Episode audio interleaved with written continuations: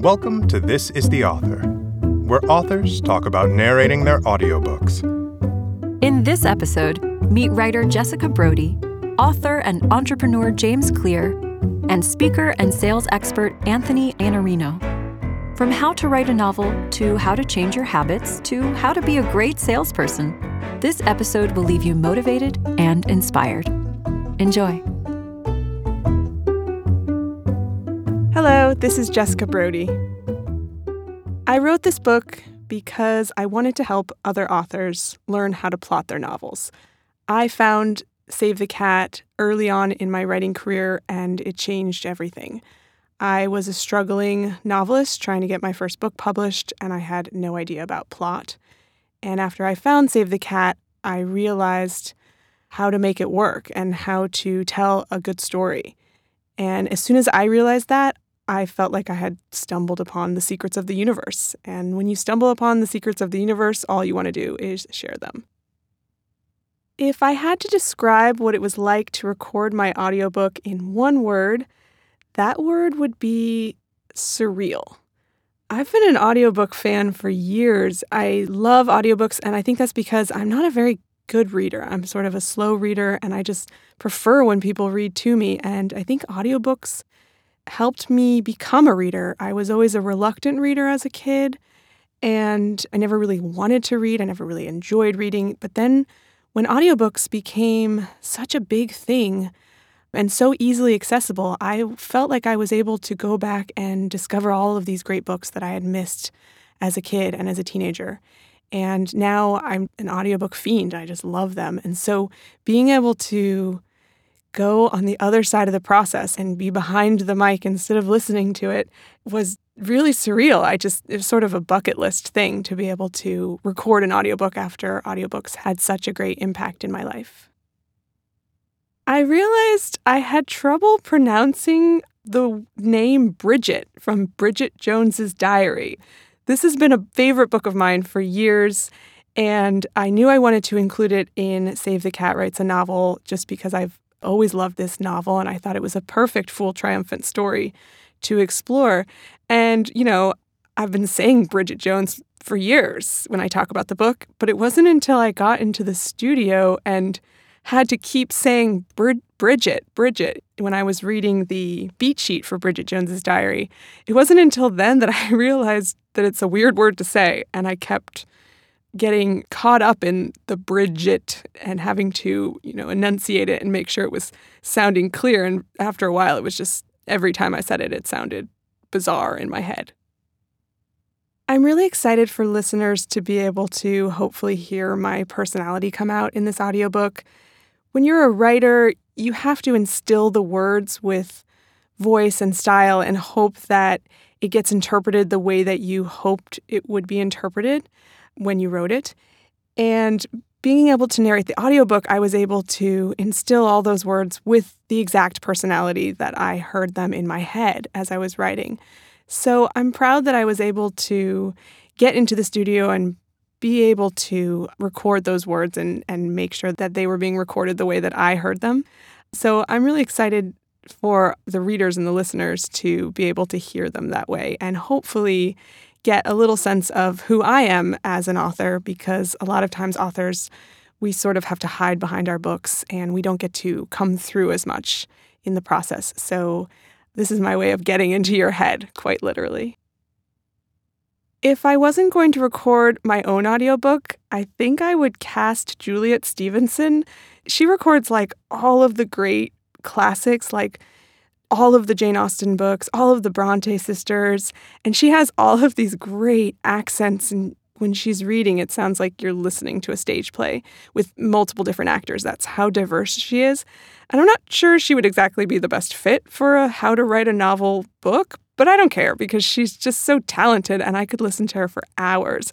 And I think she would have done some of the beat sheets a little differently than me. Maybe being able to get some of those voices in would be fun. And then maybe I'd get to meet her. I don't know. So it's a little bit of a celebrity crush type of choice. The last great audiobook that I listened to is there's so many. It's really, really hard to choose. I listen to about one a week. But the last great one was Winter by Marissa Meyer. It's the final book in the Lunar Chronicles series, and it's read by Rebecca Soler. And Rebecca reads the entire series, and she's super talented. And I love hearing her tell me this story. I mean, her voice chops and Marissa's writing chops just combined to be this epic adventure. Hi, this is James Clear. I wrote Atomic Habits after years of research and writing at jamesclear.com. When I started writing at jamesclear.com in November 2012, I was just writing about what fascinated me and what I was interested in early on, I wrote about habits and behavior change, but I also wrote about other stuff. I wrote about health and fitness, and occasionally I'd have a couple business articles, medicine. And gradually, I realized that the articles that people were most interested in and that were doing best were the ones that were about habits and performance improvement. And so I kind of narrowed my focus and wrote more and more about that. Pretty soon, I had this body of work or this collection of ideas about habits. And that was around the time that I signed the book deal and started thinking about writing a book on that topic.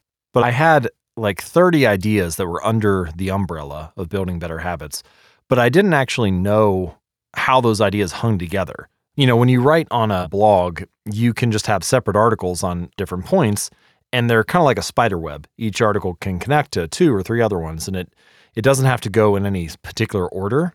But when you write a book and discuss a topic in detail, it's more like a number line. It has to go chapter one, two, three, four.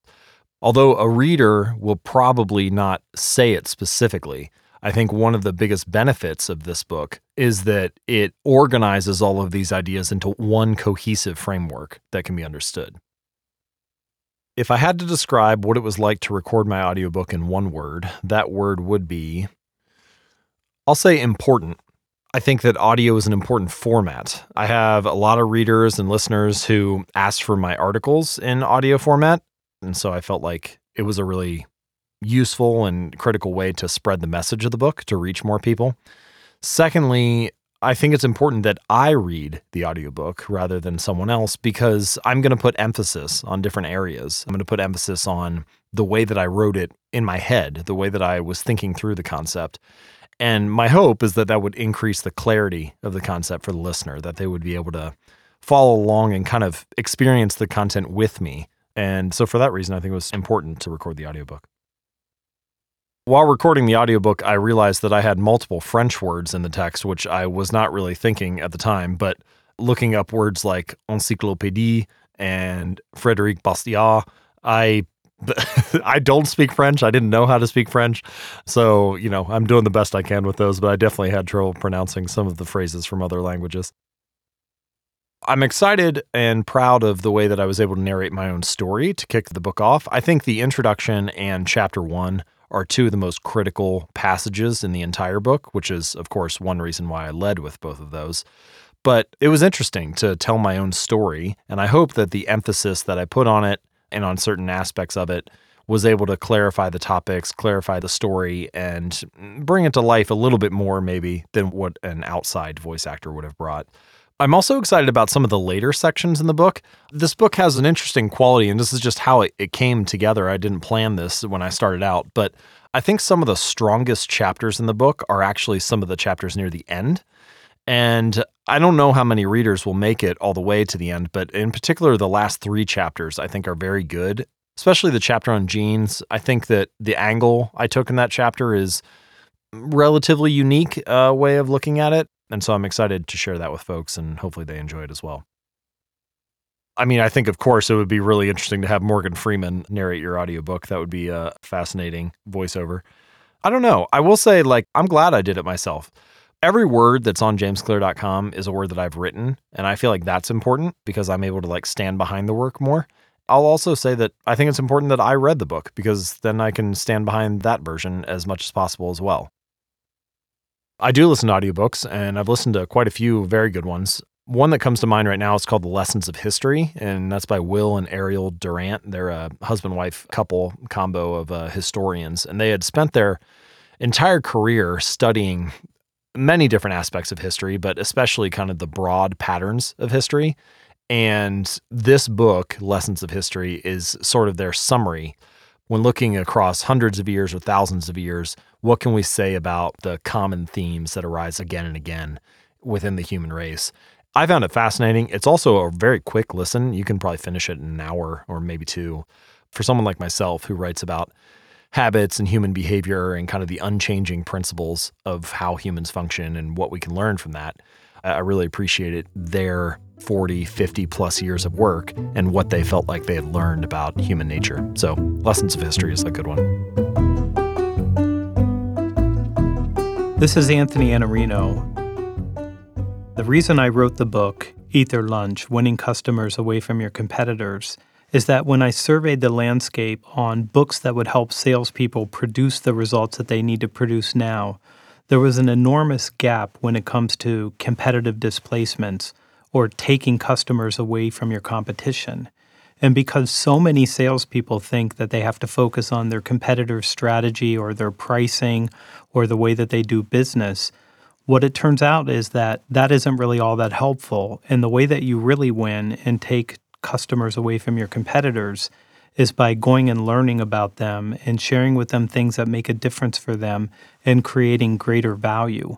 There's a popular book called Blue Ocean Strategy, and the idea is that you find a way to be so innovative that you literally create a business where there is no competitors. And the examples that most people are aware of are things like Uber, which disintermediated the taxi industry and the black car industry, and Airbnb that disintermediated the Hyatt and the Marriott. So we're aware of these things but they have the space where they play where there is no competition. And the idea of a red ocean is exactly the opposite. It's a place where there is a lot of competition, where it's very difficult to differentiate, where the real value created is when you can come in and do something better or in a new and a differentiated way, even though you're going to have a lot of competitors and it's a much more aggressive place to play.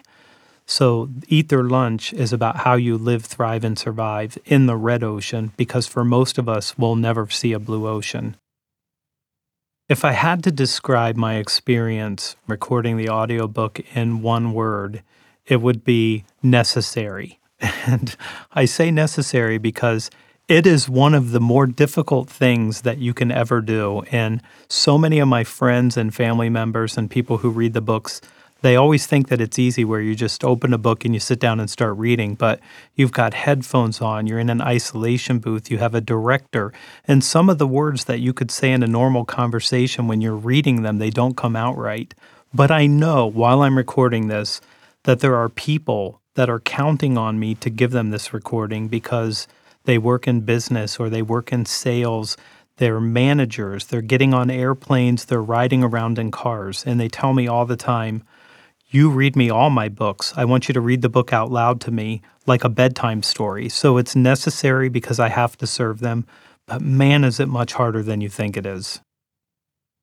Some of the words that are difficult to pronounce, I can pronounce now because I'm not reading it out loud, but I tried levity eight times before I could say the word levity, and I tried ledivy, and there were a whole bunch of mistakes. It's a very simple word and you're reading it on a page, but for some reason it doesn't come out right. It's a very difficult process.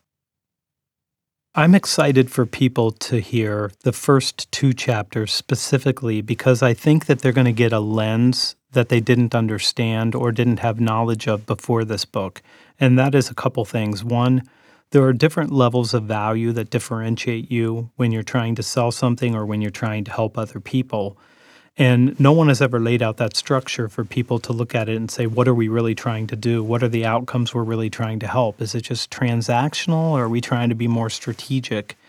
And then the idea about capturing mind share. And everybody who's read an early copy of the book has been struck by my idea that their client or customer is looking at the world through a certain lens and that it's your job to push that lens out of the way and give them a new, sharper lens so they can get an understanding of the better choices that are available to them. But that metaphor seems to have resonated with people, and I can't wait for people to listen to the audiobook and start thinking about how they shift that lens out.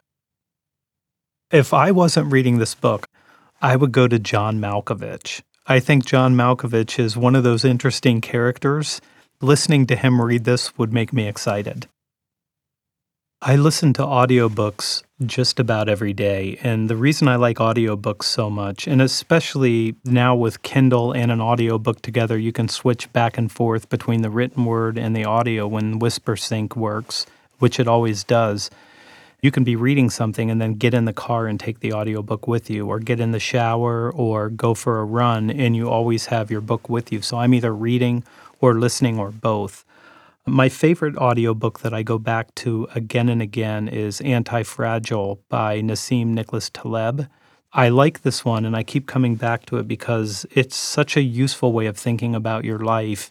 Instead of being fragile, easily broken, or even resilient, not harmed by things that might harm you, to be anti fragile, to actually benefit from stress. I had a brain surgery when I was 25 years old. And after that brain surgery, I went through something that I call post traumatic growth syndrome. So I felt like, okay, I lost a piece of my brain. So now I have to work extra hard to do something with the brain that I have left. And I think that there's adversity, and adversity gives us a chance to get closer to reaching our full potential when we recognize it as such. And Anti Fragile is a really, really good model for understanding how you think about adversity and stressors in a positive way that can actually make you stronger and you can benefit from them. So I'll just give you the quick rundown. Phoenix rises, so Phoenix is robust or resilient. But the Hydra, when you cut off one of its heads, grows a second head. The more you try to damage it, the stronger it gets. And I think it's a great metaphor for how to live. This is the Author is a production of Penguin Random House Audio. Thank you for listening.